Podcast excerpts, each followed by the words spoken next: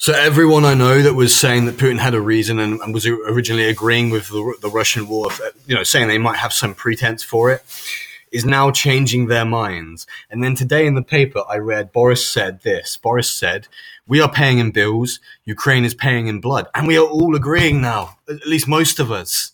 This is good news. Good, good man, Boris. I'm putting up beauty of a broken man."